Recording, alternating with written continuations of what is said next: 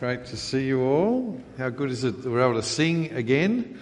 Uh, there was a special dispensation given uh, on Friday night because it was the Archbishop of Sydney. Archbishop of Sydney is retiring, uh, and there was a service at uh, St Andrew's Cathedral, and uh, we were allowed to sing there. But I found I was out of practice.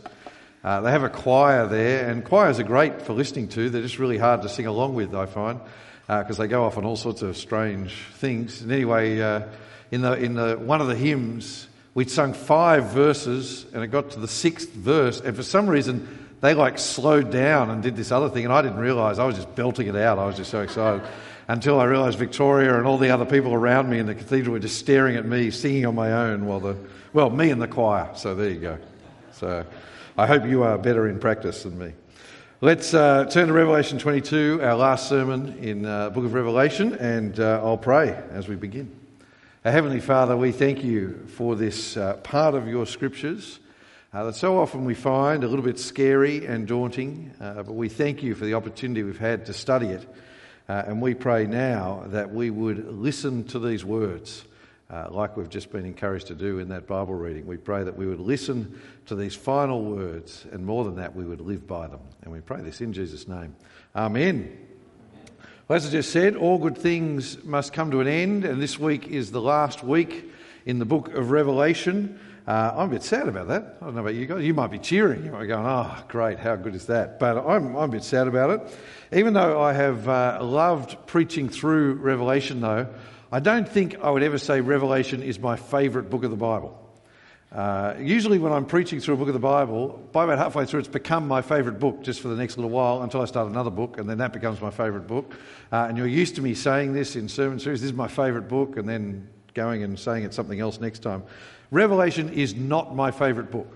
And if it is your favourite book, I think there is something strange about you. I've just got to.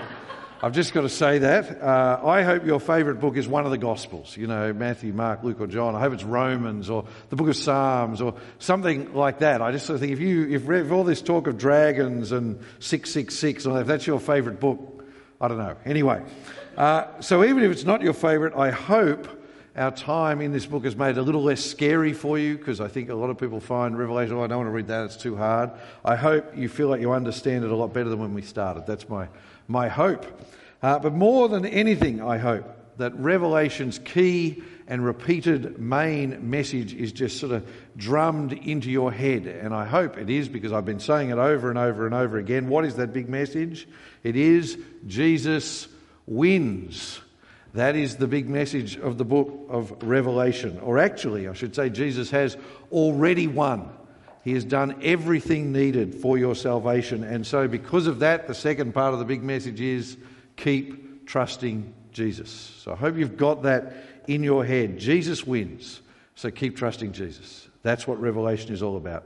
And so the point we've heard over and over and over again in Revelation is do not get lured away by the temptations of this world, the distractions of this world, the lure of Babylon, as it gets talked about in the book of Revelation.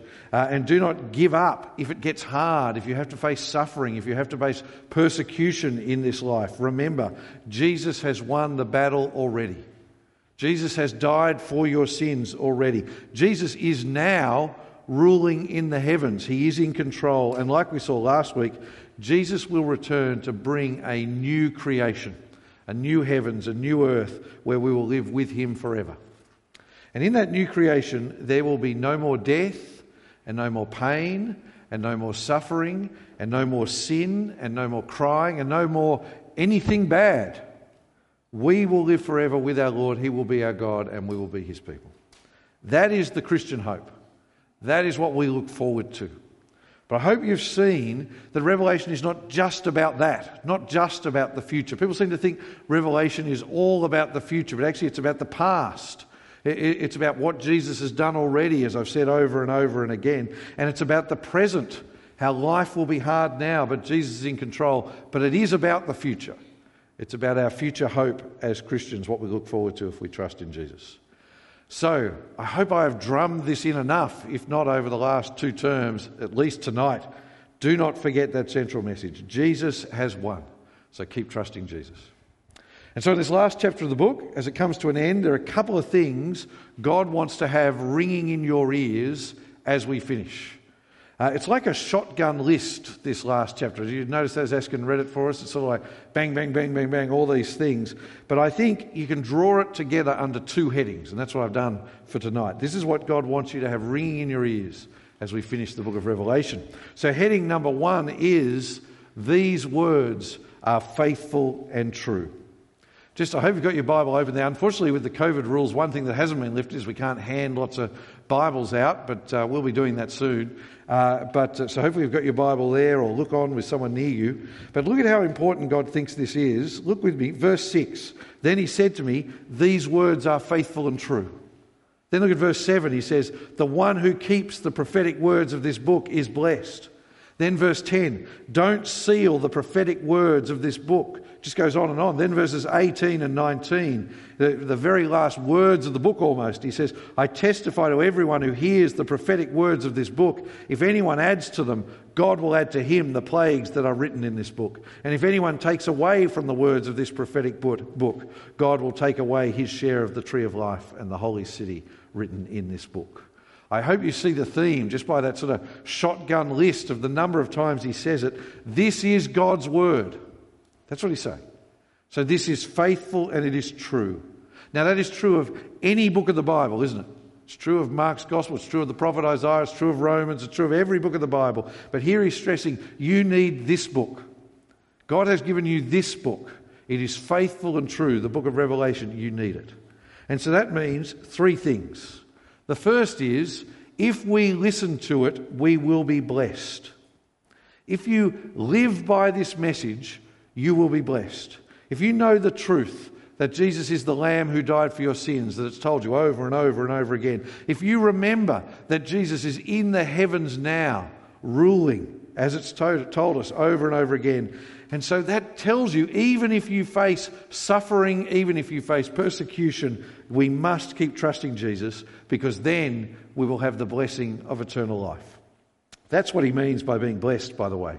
We'll be a part of the new creation that we read about last week.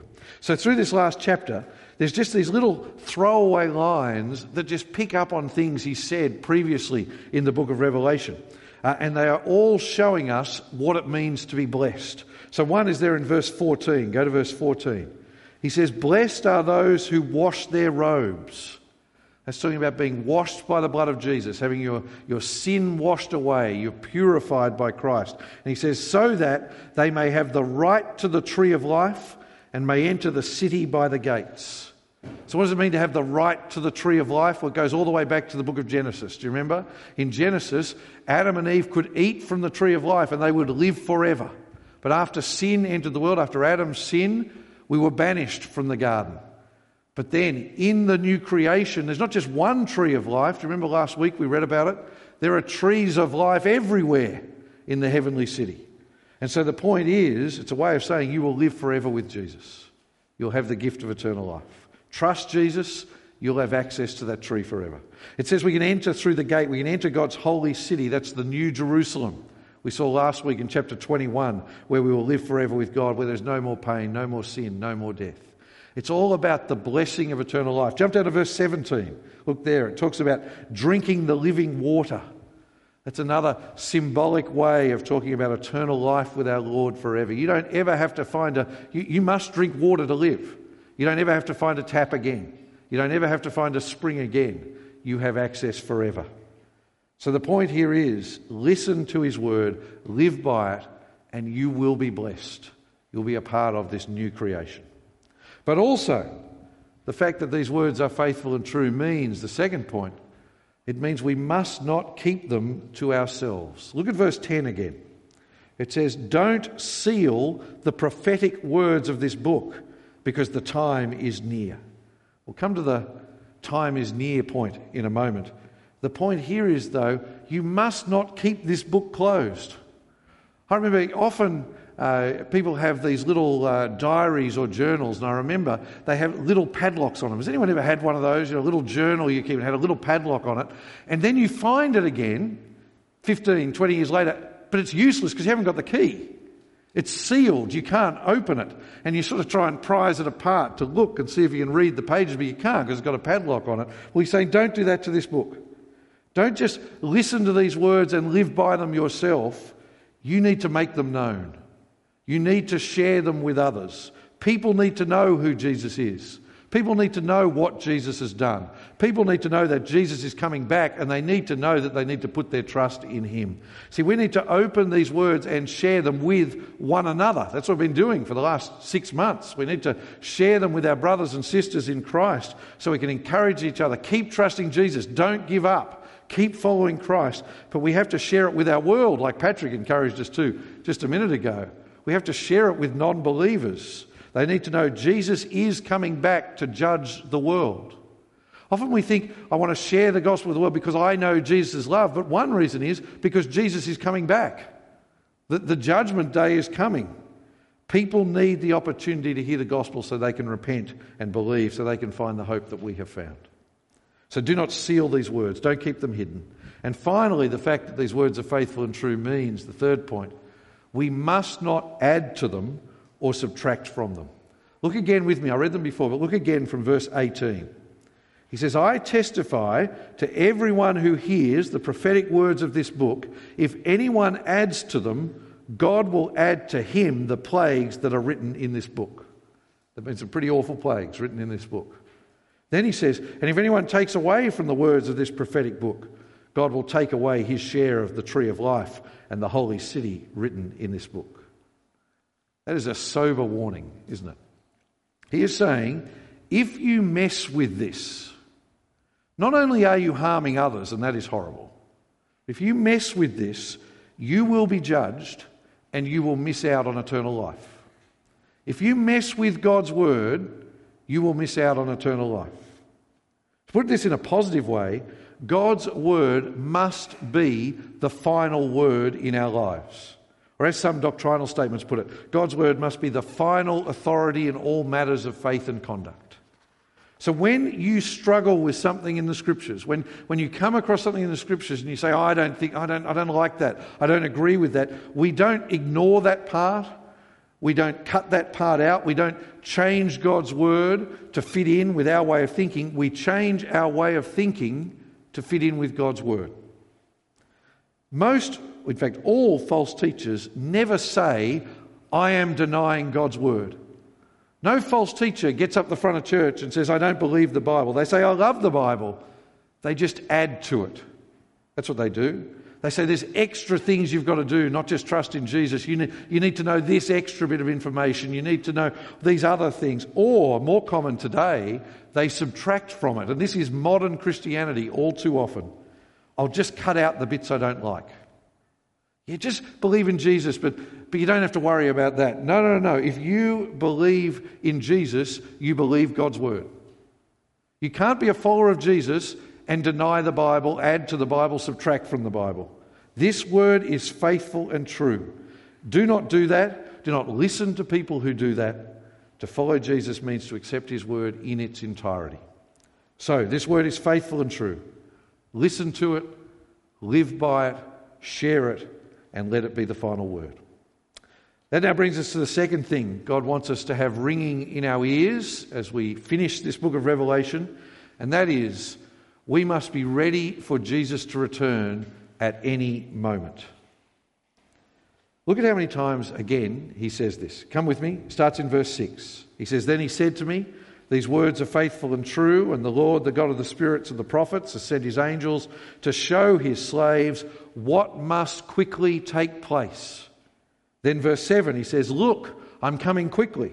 Then, verse 10, because the time is near. Verse 12, look, I'm coming quickly. Verse 20, he who testifies about these things says, Yes, I am coming quickly.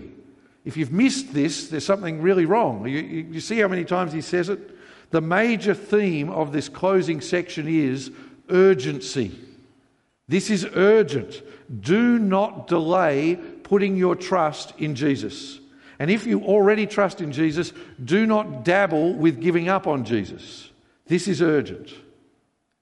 Now, we, living 2,000 years later, we ask, well, hang on, he, he doesn't seem to have come that quickly at all. Uh, was this wrong? You know, what's happened? There's a couple of answers to that. Firstly, some people say, uh, some people think that the quickly take place there is meaning the start of what Revelation is talking about will happen quickly. So, you know how Revelation talks about the rise of evil governments, the, the rise of false prophets, the persecution of the church. So, that is certainly true and right. From the moment this book was written, it started. Everything it was talking about started. Second way people talk about this is other people say it means when it happens, it will happen quickly. So it will happen swiftly, if you like. So when Jesus returns, there will be no warning. Can happen at any time, and that's certainly true. It's like Paul says in 1 Thessalonians chapter 5, look on the screen. He says, For you yourselves know very well that the day of the Lord will come just like a thief in the night. See, the thing with thieves is you don't know when they're coming, but when they come, it happens. It's just going to happen. And so the point is, when it happens, it will be sudden and quick with no warning. So that's another way of understanding the point here. But the third answer was actually already given to us by the Apostle Peter 2,000 years ago, which is this is in God's timing. So look what Peter says in 2 Peter uh, chapter 3. He says, First, be aware of this scoffers will come in the last days to scoff, living according to their own desires, saying, Where is the promise of his coming? So it's not a new thing for people to say, Where is this return of Jesus you're talking about? They were saying it back when Peter wrote to Peter. So people were scoffing and saying, Where is Jesus? And this was his answer. He says, Dear friends, don't let this one thing escape you. With the Lord, one day is like a thousand years, and a thousand years like one day. The Lord does not delay his promise, as some understand delay, but is patient with you, not wanting any to perish, but all to come to repentance but the day of the Lord will come like a thief. See the point? See, the point is for the God of all eternity, for the one who was and is and is to come, for the Alpha and the Omega, for the beginning and the end, a day is like a thousand years, and a thousand years is like a day. And in fact, do you notice there, the only reason Jesus has not returned is because of God's love and mercy. Jesus' delay in returning is because of God's love and mercy. God wants more people to hear the good news. He wants more people to have the opportunity to repent and believe, to come to know Jesus, more people to be with us in the new creation.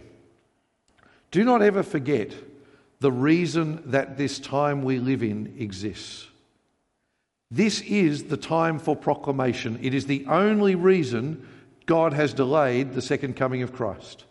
The reason this time we live in exists is so that the gospel can be preached to the nations and all God calls can come to repentance and find faith and hope in Jesus. This is the time for people to hear about Jesus. And so, putting all that together, the big point that Revelation wants you to get, that Revelation 22 wants you to have ringing in your ears, is there is an urgency to following Jesus. Jesus could return at any moment.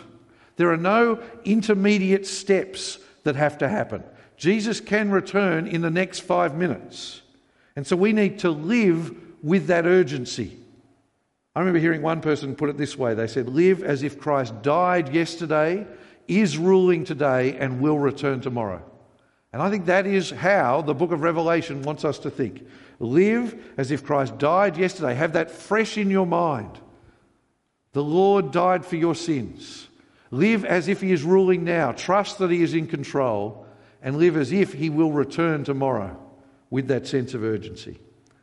Because the thing is, we so easily slide into thinking this world is all there is.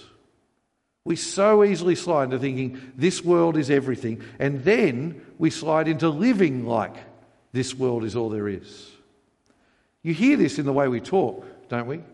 The way we plan for the future and plan 20 and 30 and 40 years ahead with no thought that actually Christ could return in that time. You hear it in the way people talk about when will their life end or when will their time end when they die. A Christian shouldn't say that. A Christian should say when Christ returns or when I die. Because that's our timing.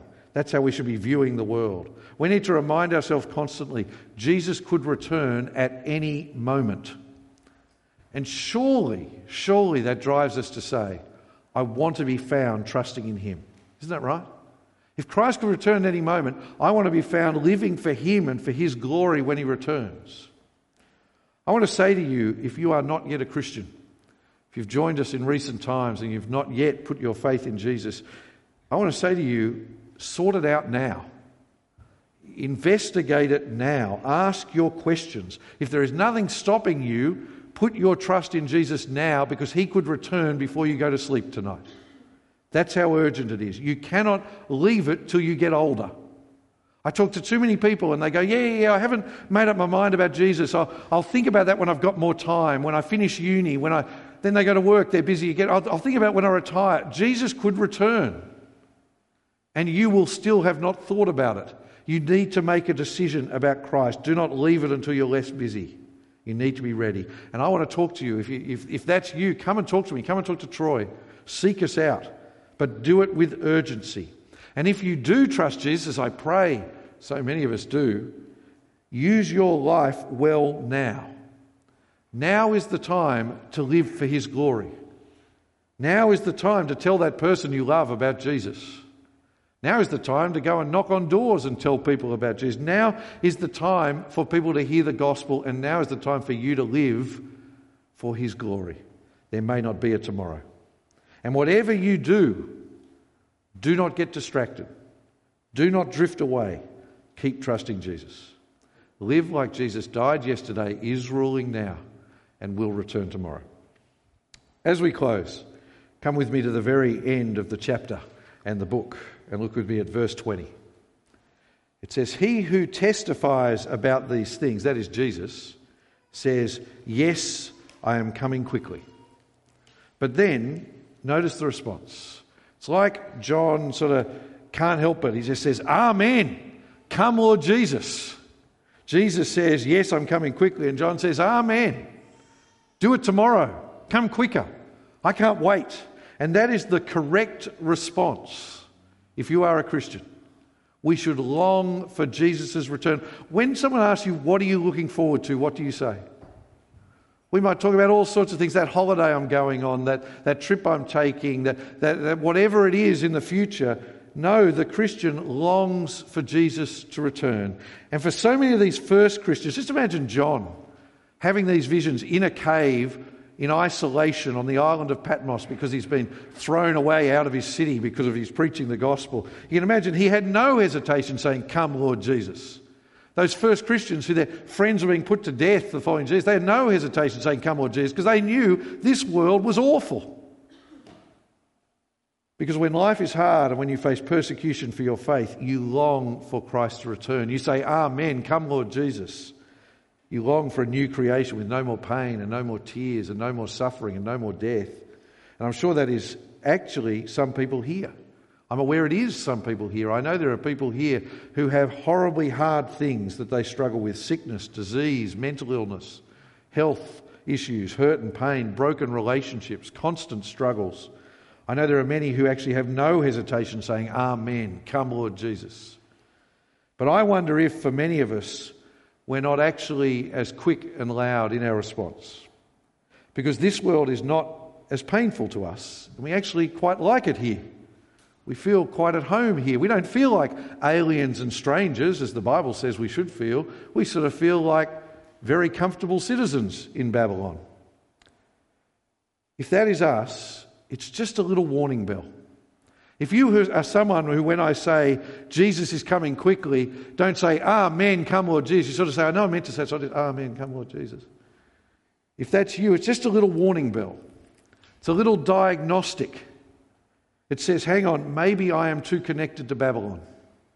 If when you think, what do I look forward to, it's all these other things, and if you secretly in your heart think, I hope Jesus doesn't return until, it's a little warning bell. It's a little diagnostic. Because the thing, do you know all those things until they are nothing compared to the new creation?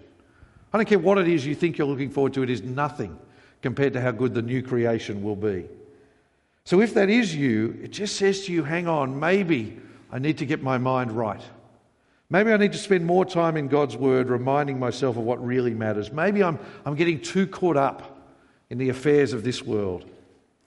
We must not or we should not pray for suffering. We shouldn't pray for suffering. We shouldn't pray for struggles. We shouldn't pray for difficulty, though God does use them to strengthen our faith. But if we don't think and say wholeheartedly, Come, Lord Jesus, if we do not long for his return, it should be a warning to us that we need to change something. We need to change our perspective. We need to hang looser to this world. We need to get a bigger and better picture of what we look forward to. So, as we close, we're going to say verse 20 together. Uh, well, I'm going to say the first bit, and I'm going to invite you to respond. And I want you to say it loud and proud and mean it. So let's say it. Jesus says, Yes, I am coming quickly. Amen. Amen. Come, Lord Jesus. And the grace of the Lord Jesus be with all his saints. Amen.